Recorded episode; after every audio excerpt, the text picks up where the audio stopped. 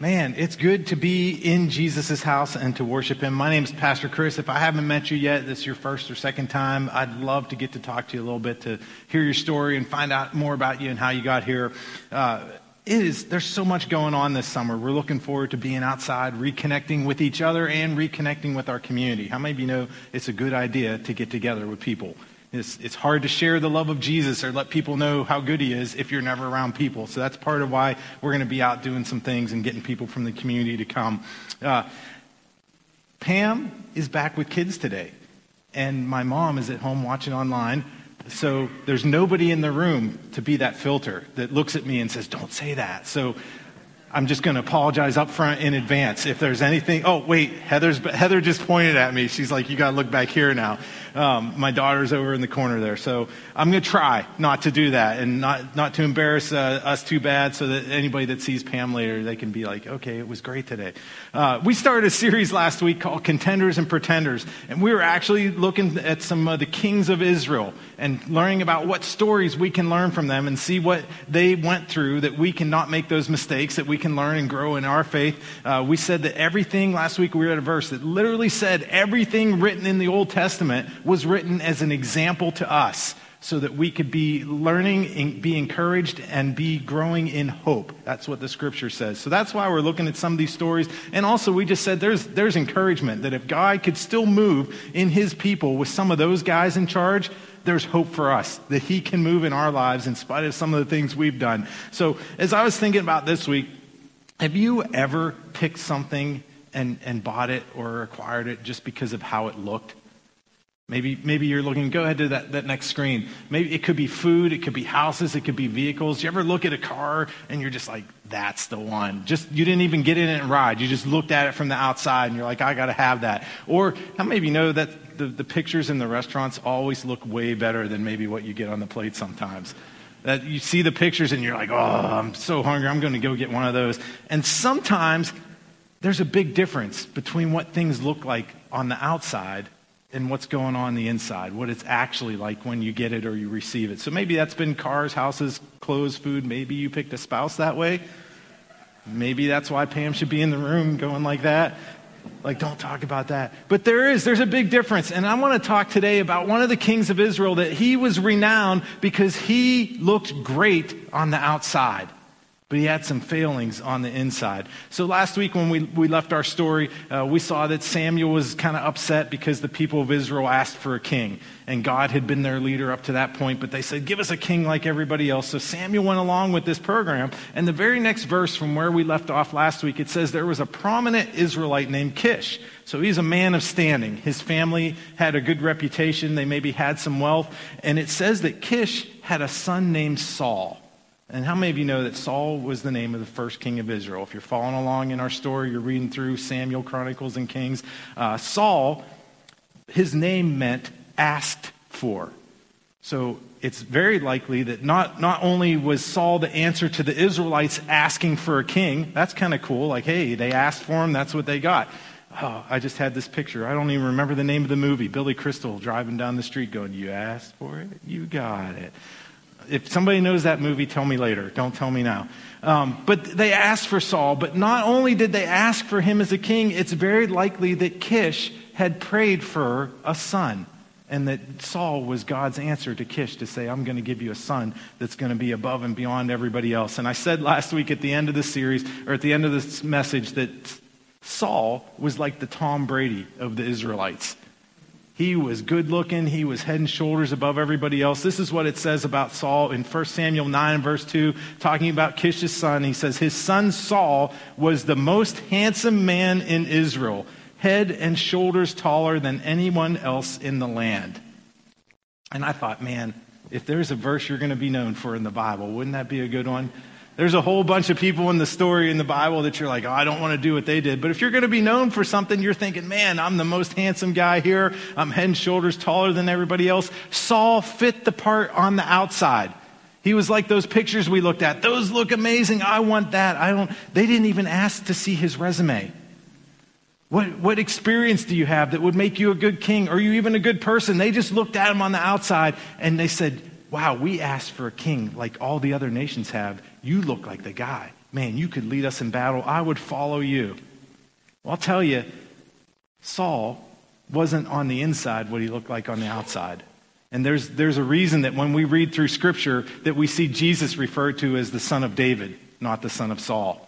How many of you know that there is something different on the inside than what's on the outside? And I want to look at some highlights from Saul's story to see what we can learn for our own lives because everything in there was written as an example to us. And I'm going to give you a spoiler. I'll tell you this one up front. In addition to being handsome and tall, and the other scriptures talk about him being strong, him being fast, him being smart, him being a good leader, in addition to all that, Saul was from the tribe of Benjamin. That was, that was his lineage and his background, his heritage. And this was the reputation of the people from the tribe of Benjamin. In Judges chapter 20, verse 13, it says, But the Benjamites would not listen to their fellow Israelites. They had this reputation for we're, we're independent. We have this streak of we're going to do it ourselves. We don't need to listen to anybody. We don't need anybody else's advice. You mind your own business, and we're doing what we're going to do. How many of you know that's a little bit of a character flaw? All right, two people knew that. Maybe, how many of you know that's a character flaw that some of us can identify with? Very much. And there's, there's something about not listening to anybody else as a character flaw that that's part of what ultimately did Saul in. That he never let God adjust that in his life. And so, right off the bat, before we even get into the rest of the story, we need to be honest with ourselves about areas where we need to grow and change if we're going to succeed in what God's asked us to do. How many of you know God has called everybody in this room? That's, that's a good one to raise your hand. We can talk a little bit. We were, in the, we were in the living room with Jesus, but now let's pretend we're at Kennywood. We can yell and, and shout a little bit. How many of you know that we need to be honest there's times when God has called us. He's asked us to do something. He's given us a job which usually involves other people. We're to be a light to the world. We're to be examples. We're to tell people of His love and His goodness. And if we want to succeed in what Jesus has asked us to do, we need to be honest about areas where we need to grow and to change. A calling on your life, a prophecy, a word from God, I know what I'm supposed to do, doesn't guarantee that you're going to succeed in it. Sometimes we think, oh, God, you said it. I'm just going to sit back and wait for it to happen. And that's not a guarantee. You get that word, you get that calling, you come in contact with, I know what my destiny is. There sometimes are things that we need to do to grow and to change, to adjust ourselves so that we can successfully do what God's asked us to do. And so that's the spoiler alert that part of Saul's problem was he never changed from being a person that was impatient, that didn't want to listen to anybody else, that thought he knew what was best. And so the first introduction that we see Saul in Scripture is when his father's donkeys went missing. It's like, how many of you, when you were a kid, you had a dog that got out of the fence? And your dad's like, the dog's gone again. Go, go look for the dog. And you're out in the neighborhood trying to see, you're calling the dog, you're yelling. I actually feel like we didn't have a dog at the house when I was growing up, so that was me that would go missing. And my mom's out in the neighborhood, Chris. That was if you're a little kid, you ever get embarrassed when your mom calls for you when it's time to come in from playing and you like pretend your name's not Chris? Like, I don't know who she's calling, but I'm, I'm over here in the woods riding my bike. But that's what they did. He said, Saul, the donkeys are missing. And his dad literally came and said, Take a servant with you, go out and find my donkeys. And so Saul's out. How long would you look before you came home and said, I, I, don't know where the donkeys are? How long would you look before the, the dog? We're just going to put posters up. Hopefully somebody sees. How long would you do that? Would it be all day? A couple hours? Saul looked for three days. They were going all over the countryside. I don't know how much mileage a donkey can cover in a day, but they were three days looking everywhere that they could think of. And Saul finally said, Hey, we should go back. It's, it's three days. My dad's probably going to be more worried about us than the donkeys. How many of you know that's a good dad moment right there? That your, that your dad's actually concerned about you. you. Anybody ever wrecked the car when you were a kid and you call your dad and the first thing he says, What's the matter with the car? That's a bad dad move. The, the, for, for all of you guys that don't even have kids yet, the proper response is, Are you okay? Not that I know that from any experience or ever messing it up. But that is that was a good dad move. Saul knew my dad loves me so much, he's going to be more worried about us than the donkey, so we should start to head back. And Saul's servant, he had a little bit on the ball. He knew what was going on, what was important, and Saul's servant looks at him and says, "Hey, there's a man of God who lives near here.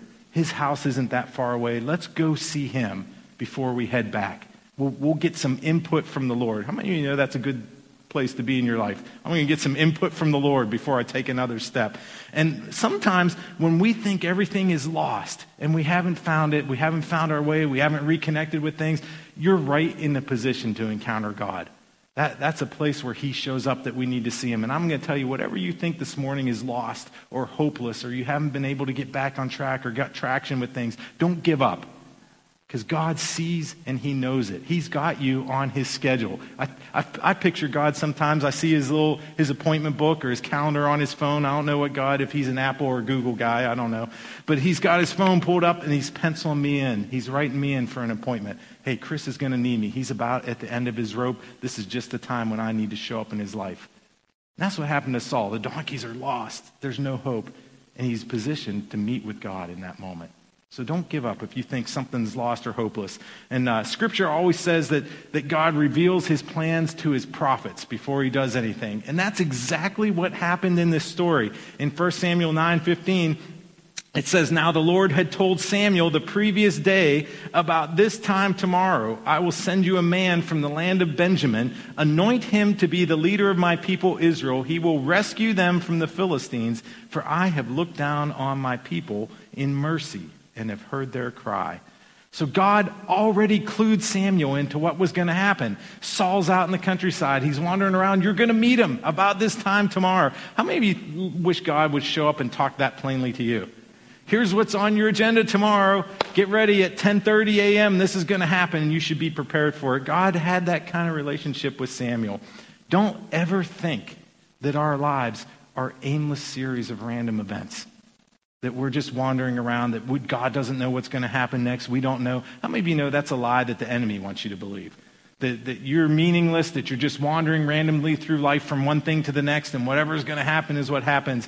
Proverbs 3 actually says if we acknowledge him in all our ways, he will direct our paths. How many of you know that's a good thing to do? Just to say, God, I'm inviting you into my life. I'm acknowledging that you have my days in your hands. I'm acknowledging that you have good plans for me. And it says if we do that, all we have to do is acknowledge him, and he orders our steps. He will take care of this is what needs to be on the schedule. This is where you need to go. This is going to, who's going to come and meet you and interact with you. So don't ever believe that lie that we're just aimlessly wandering around. And it says in that verse that God told Samuel, I've heard the cry of my people. What was the people's cry? Who remembers from last week? Give us a king. I heard one person, thank you very much, give, give them a gold star. They said, Give us a king like everybody else. And it says, God heard that cry.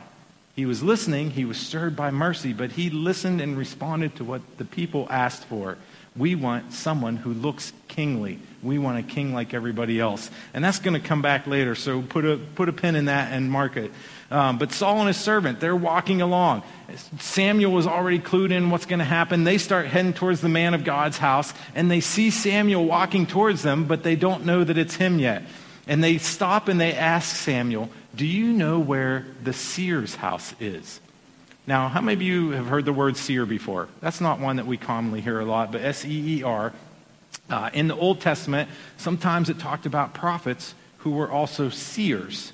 And all that means is they would see in addition to hearing things. Because sometimes we think, oh, prophetic things or messages from God, we hear them, or we feel an impression in our heart, or God speaks to us in that still small voice. But there are people that the way their gift functions is they actually see things and you could call them a seer. So don't get weirded out by that word. It's just a gift that a prophetic people have. Uh, sometimes they flow that way instead of hearing God. I, I, had a prophet who many of you would know if I said their name. Uh, they've actually been here to minister before, but they told me one time when I get up to prophesy, it's like flipping through a stack of pictures.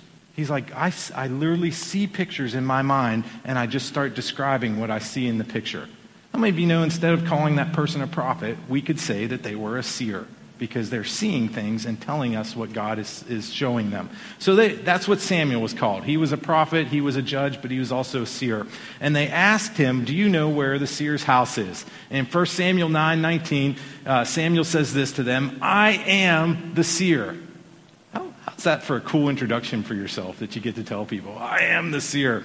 And he says, Go up to the place of worship ahead of me. We will eat there together, and in the morning I'll tell you what you want to know and send you on your way. And don't worry about those donkeys that were lost three days ago, for they have been found. And I'm here to tell you that you and your family are the focus of all Israel's hopes. Can we just acknowledge for a minute that that's a really cool conversation to have? Like you're walking along, you're, you're thinking about the donkeys, you're looking for this stuff, and, and the prophet comes and meets you, doesn't even know who you are, and says, Hey, come with me. I'm going to tell you everything you want to know, and don't worry about the donkeys. And you come on, they're real people. I'm picturing if that was me, I'd be like, I'm asking my servant, Did you tell him about the donkeys? Like, how does this guy know this? He must hear from God. And so he tells him, Hey, the donkeys are found, and I'll tell you what you want to know. Now, maybe you know that there's two separate statements up there. I'll tell you what you want to know. And he says, And don't worry about the donkeys. What was in Saul's heart? What did he really want to know? Because I don't think it was about donkeys.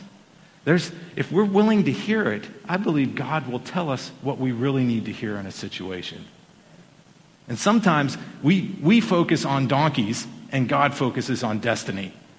Come on, there's, there's something in that. We're caught up in all these little things that are going on in our life. There's, how many of you know there's a whole bunch of things that aren't really that important and they're vying for your attention, trying to, to make themselves seem important, but God's more interested in your destiny and what's going on in here and what He's called you to do than all this stuff out here. And sometimes we need to get in line with God and say, hey, I'm going to focus on what you're focused on. I'm going to let go of the donkeys and focus on my destiny. And so Samuel told him that. I'm going to tell you what you really want to know and don't worry about the donkeys anymore. And uh, so Samuel takes him to a banquet. Uh, there was a tradition or a custom where the, the prophet, the judge, would, would get people together in the town. He would provide food for them. They would celebrate and worship the Lord. Samuel takes him to a banquet and he brings out this piece of meat. He's like, Here's the best portion of meat. I want you to have this, Saul, and eat it. I prepared it for you before I even invited anybody else to be here tonight. Come on, God was really speaking, and Samuel was clued in on what was happening. And uh, then he has Saul. Saul's overwhelmed. He's bewildered. Why are you treating me like this? Why are you saying all these things to me? This is pretty amazing. I get, I, I was normally embarrassed to go to the front of the line, but you're giving me the best piece. And he has Saul spend the night. And then in the morning, he sends Saul's servant on his way. He says, "You go on ahead. I need to talk to Saul for a minute."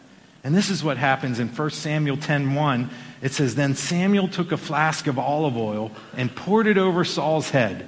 He kissed Saul and he said, I'm doing this because the Lord has appointed you to be the ruler over Israel, his special possession. And I believe this, this gives us a clue of how much Saul meant to Samuel. The, the anointing was common. If you were going to anoint somebody for an office to be a, a, prophet or a king, they would take out a flask of oil and they would pour it on their head and they would anoint them. But it says also that Samuel leaned over and he kissed Saul. And if you remember last week in the story, we talked about Samuel had always wanted his sons to be the next prophets and judges of Israel.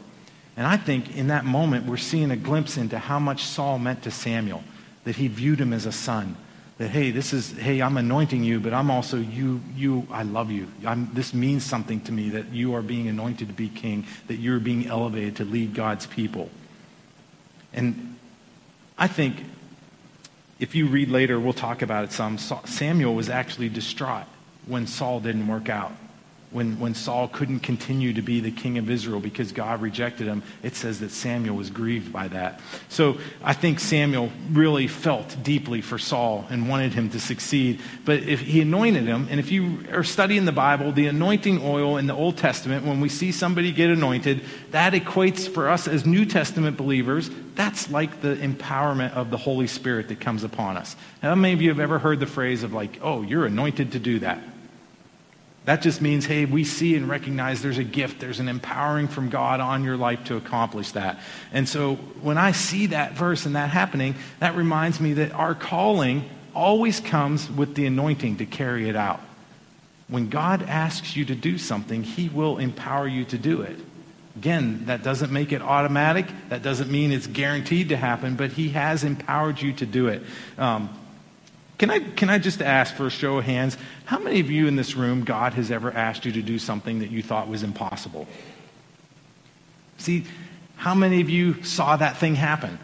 And you're, and you're still to this day wondering, I have no idea how I made that happen. That wasn't something I could do in my own strength. I didn't understand. I can't make it happen. It's because God's anointing comes upon us. He is a God that impossibilities don't exist for him. It's an amazing thing to follow him. I think you might have a boss at work that he asks you to do something. There's, there's like, oh, there's no way I can do that. I don't have the resources. I don't have the gifts. I don't have the tools. God is so amazing that not only will he ask you to do something that may seem impossible, but he actually gives you the anointing and the resources to accomplish it. So anything that he asks of us, we can trust that he's given us what we need to make it happen. And again, that calling, that anointing doesn't guarantee it's going to happen. It doesn't always make things easy. I, w- I would love to stand up here and tell you that, hey, if you hear God call you and ask you to do something, it's going to be easy. Maybe no, it's not. there, there are complications and difficulties that come up in our lives, but the potential to do everything that God has asked us to do resides in us because the Holy Spirit lives in us. You can't say, I'm not qualified. You, you may need to say, hey, I need to learn. I need to cooperate with what God wants to do, but you can't say it's impossible. I can't do it. Uh, so Samuel anointed him. He actually tells him, if you can go back later, you can read the whole story in 1 Samuel 10. He actually tells him, hey, there's three signs that are going to happen by the time you get home. Every single one of them happened people came and gave him bread. There were things that happened in the story that confirmed to Saul, hey, what Samuel just told you is true. And it says this in 1 Samuel 10 9 uh, as Saul turned and started to leave, God gave him a new heart, and all Samuel's signs were fulfilled that day. That sounds pretty cool, doesn't it? That almost sounds new covenant. That sounds like what Jesus did for us, giving us a new heart. How many of you know that as Christians, we've all been given a new heart, but we still need to grow and to change? Has, has anybody else ever experienced that? That, hey, I got saved. I got a new heart. Jesus is my Lord now. I'm following him. And, oh, I still did something I shouldn't have. I'm still having some old attitudes and mentalities. I'm still in these old patterns. Even as a Christian with a new heart, there are opportunities to grow and to change. And that's exactly what happened for Saul. He got a new heart that day. He should have and could have been equipped to be a great king of Israel, but he never fully let God grow and change him in the areas he needed to change. He, he was a wreck for most of his kingship. He was tormented by an evil spirit for many years. He was jealous. He plotted to kill his son's best friend. Come on. Jonathan and David were, were great friends, the closest of brothers. And Saul actually hated and was jealous of David so much he tried to kill him several times. That, that would make you not want to go to your friend's house and see his parents. Silas had Micah, his friend was in with him. So thank God, like, I didn't do that. I didn't throw a spear at you this morning, try to pin you to the wall. So even with a new heart, Saul did all these things that we read in Scripture. We're like, oh man, how could you do that?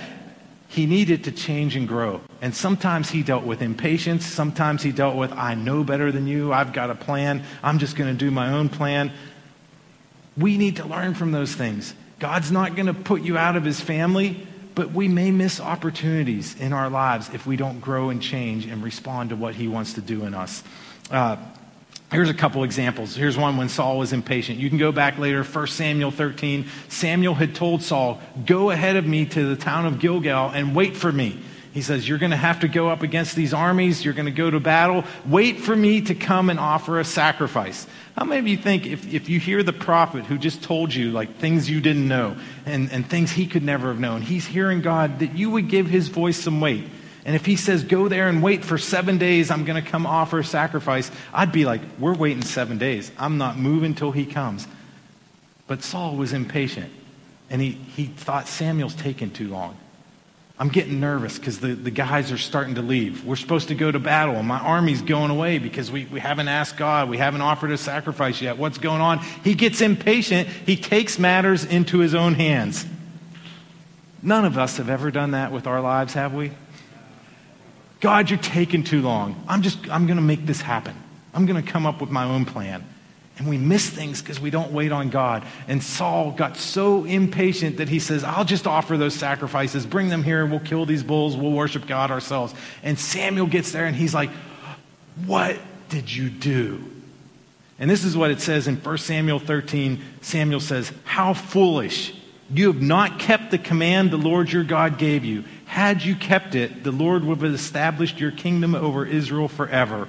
But now your kingdom must end, for the Lord has sought out a man after his own heart. The Lord has already appointed him to be the leader of his people because you haven't kept the Lord's commands. Can I just say that's an ouch moment in Scripture? Saul's act of disobedience actually cost him the kingdom. And it didn't happen right away. He still ruled Israel for about 40 years. He was about 30 when he got anointed to be king, and he ruled for 40 years. But his relationship with God was never the same after this moment. And he had a promise in this moment that said, You're not going to get to continue as king. There's something about your rule that's going to be ended. Now, thank God in the New Testament, you can never be put out of God's family because Christ is in you and he did the work for us on the cross. You can never get put out of his family, but I will say there are windows of opportunity that we can miss if we're disobedient and we never let him change us. And I'm, that's, that's one of my prayers for us routinely is that we don't miss anything that God has for us. I have, I have no worries, no qualms, no, no fears about ever losing my salvation or getting put out of the family or, or him turning his back on me. But I do think sometimes about I don't want to miss those moments that you have for me because I would not obey or I would not change. Does that resonate with anybody else or is that just something I've dealt with for all my life? Can I share a story with you that is a window of opportunity. I, there's a house we, we lived in, uh, first house we ever bought when we lived in Virginia. And uh, I was a first time homeowner, so I wasn't too sure how everything worked with all the electric and the plumbing. How many of you have owned a house and you've learned some things over the years? Let's just put it that way. You've learned some things. Well, one time I'm at home and there's no hot water. It's not working, and I'm thinking, oh, is, am I going to have to call the, the plumber, what's going on? There's no hot water in the house. And there was this older guy that lived across the street from us. His name was Tuck. And he used to be an electrician. He used to be a handyman. And uh, I called Tuck and I said, hey, can you, can you come over the house? He walks over the house. He looks for about two minutes. And he goes out in the garage, and there was a, a GFI outlet which if you're not a homeowner or not an electrician or you don't know any of that, there's an outlet that has a button that can get tripped that cuts the power off for everything else. And it had cut the power off for our hot water heater. He goes out in the garage, boop, pushes the button, everything comes back on. Thank you for walking across the street. Please don't send me a bill. It was so easy, but, but Tuck was this great old guy that lived across the street. And, and this is a story I'm not particularly proud of or happy about. But I felt one time that, that God told me, hey, you need to go across the street and tell Tuck how much I love him. Like, go witness to him. And you know what? I didn't do it. I, I sat in my house, whatever my excuse was. It's too hot outside. I don't want to go across the street. He might be busy. Whatever. Come on, we, we try to rationalize all this stuff in our lives to not do what God asked us to do. And uh, it was like two days later that Tuck passed away. And I never went across the street and told him how much God loved. He walked across the street for me, and I wouldn't walk across the street for him. And didn't lose my salvation. I believe Jesus still loves me. I'm still in his family, but I missed a window of opportunity. And, and I'm trusting God that he made a way. I'm trusting God that the, the judge of all the earth will do what was right for Tuck. But I know in that moment, because I didn't adjust myself or I didn't obey, that window of opportunity closed. How many of you know what I'm talking about? And they, they may not all be life and death situations that you're dealing with, but there are times that we just need to say, Yes, God, I'll adjust me to get in line with what you want to have happen and what your plan is. And in Saul's case, his disobedience cost him his whole kingship. And if you remember, before, God told Samuel, I heard the people's cry, and I'll give them what they want.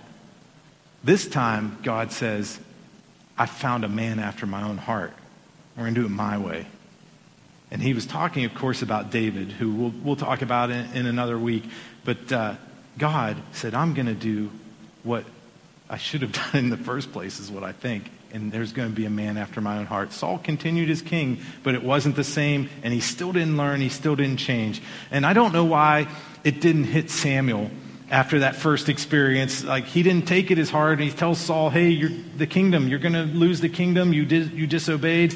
But the second time, there, there was another story where God told Saul, hey, you need to go up against the Amalekites. It's time to settle accounts with them. I want you to, to just wipe them out. Come on, this, this is the Old Testament. God said, hey, it's because of my covenant with Israel. The Amalekites oppressed the Israelites. They filled up their cup of iniquity. It's time for them to be ended. And he told them to go destroy all of them. And Saul went, and he didn't destroy everybody. Come on, that independent streak. I don't need anybody else to tell me what's going on. I know what's best. He says, Well, I, I, thought it would be good for the men that we kept the best of the animals and the best servants, and I didn't kill the king either. And Samuel's like, What's going on here? You, you needed to obey God. And in 1 Samuel 15:10, it says, Then the Lord said to Samuel, Come on, think about the gravity of this statement with me. I am sorry that I ever made Saul king. Come on, this is, this is not Samuel talking to God saying, Hey, I'm sorry I went along and anointed him. This is God talking to Samuel. And he says, I'm sorry that I ever made Saul king, for he has not been loyal to me and has refused to obey my command. And this is when it really hit home for Samuel, because it says Samuel was so deeply moved when he heard this that he cried out to the Lord all night.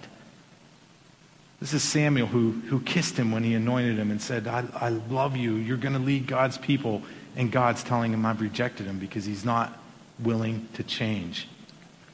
And Samuel, after being distraught, he goes to talk to Saul. He says, Okay, let's try to fix this. Bring me the king that you captured. It literally says in Scripture that the king of the, the Amalekites came and said, Okay, they've captured me. I'm safe now. They're going to treat me as a prisoner. And he comes to see Samuel, and it literally says Samuel cut him to pieces. Maybe you know there's some stories in there that we don't paint on the nursery wall. Like you see all these wonderful things in the kids' areas, but you never see Samuel cutting King Agag to pieces. Like, I don't know, maybe we'll commission that. Can we paint that? No. Uh, I'm getting shaking heads from the kids' workers all around the room.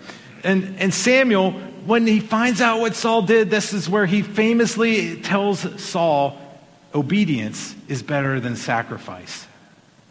He says, if you just would have done what God asked you to do, he would have, he would have loved that more than you saying, oh, I didn't do what you asked me to do, and here's all these sacrifices to cover my skin. Simply doing what God asks us to do is always better than anything you could give up.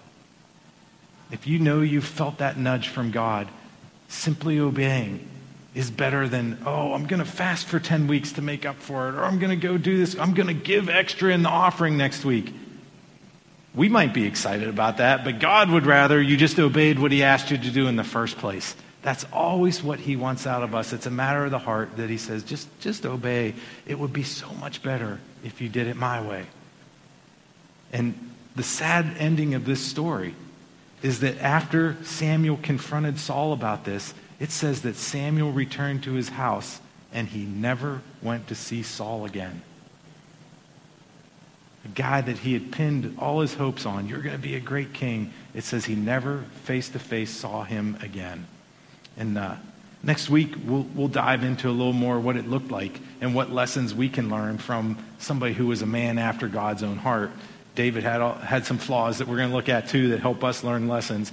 But I just want to say today the action item that I thought about today was trade in a donkey. And out of all the stuff that we've talked about today, I felt like that really resonated of what is there in our lives that we're getting so focused on that doesn't really matter? Are, are there things that we've let occupy our time and our attention and our effort and it's caused us to miss out on what's really important. It, it could be something as simple as God asked you to go across the street to talk to your neighbor, and you've come up with all the excuses of, well, I've got to do this and I've got to take care of that, and this is what's going on in my schedule. And God's saying, hey, let go of that stuff and just do what's important. Just, just come back to what I've asked you to do. So I'm, I don't know what that looks like for you, what your donkey is. Uh, if you're a woman in this room with your husband, your husband is not the donkey that you're trading in. Don't just be clear on that. You may think it was, but it's not. That was not God prompting you to do that. Uh, I don't know what it looks like for you, but it could be something that when you pray about it, you hear God speaking and saying, hey, that's not really that important. I'd, I'd rather you focus your attention here right now. Uh, let's go ahead and stand, and we're going to pray together before we go. I'm, I believe when we trade in the donkey, we get something of value from him. We, we come in contact with our destiny. We, we trade things that are temporal for things that are eternal. How many of you know that that's a good bargain right there? Instead of continue to focus on stuff that occupies our time, continue to focus on what's eternal. That's what he's after in our lives. Father, we come before you right now just asking us that, well, Lord, let's just say up front, we love you and we want our hearts to be yours. And whatever it is that you need to adjust or change in us, we just ask that you would do that. Thank you, Lord God, that you, you have such a way that you come by your Holy Spirit and you deal with the stuff that's in us. Lord, our, our hearts are towards you. We want to follow you. We want to obey. And so we just ask that you would show us any areas where we need to grow, anything we need to give to you, anything we need to root out of our lives. We just ask that you would show us those things. And Lord, where there's things that we've been preoccupied with that don't really matter in the grand scheme of eternity, we just give you those things today, Lord. They're not worth our worry, our concern, our attention. Lord, show us the things that really matter that we need to focus on. Hmm.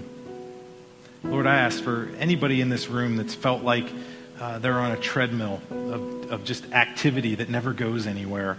I just ask that you would help them off of that treadmill this morning. That you would just give them sure footing to, to know that you are the one directing and ordering their steps. That you have that you have a way to follow that is so much more rewarding than all the stuff we could just do and do and do. God, I thank you for your care for our lives and that you really do have our future mapped out. We just say that we love you, we honor you this morning, Jesus. And, uh, and if you're in this room this morning or you're watching online and, and you've never taken that step of starting a relationship for, with Him, that you don't know that He's got your best interest in mind, that you don't know that He has plans and a future for you, I just want to tell you this would be a great morning to do that. That Jesus really went to the cross so that we could be in relationship with Him, that we could know hope, that we could know joy, that we could know peace. He has those things for us. And it starts by saying, Lord Jesus, I receive that. I receive what you did on the cross. I receive your life and I give you mine. If you need to do that this morning, I just encourage you, make that real between you and God, and then let someone know before you leave today. Just tell somebody, I, I believe in Jesus now. I, I didn't when I walked in, or I wasn't serious about it, but I, I know that I know now.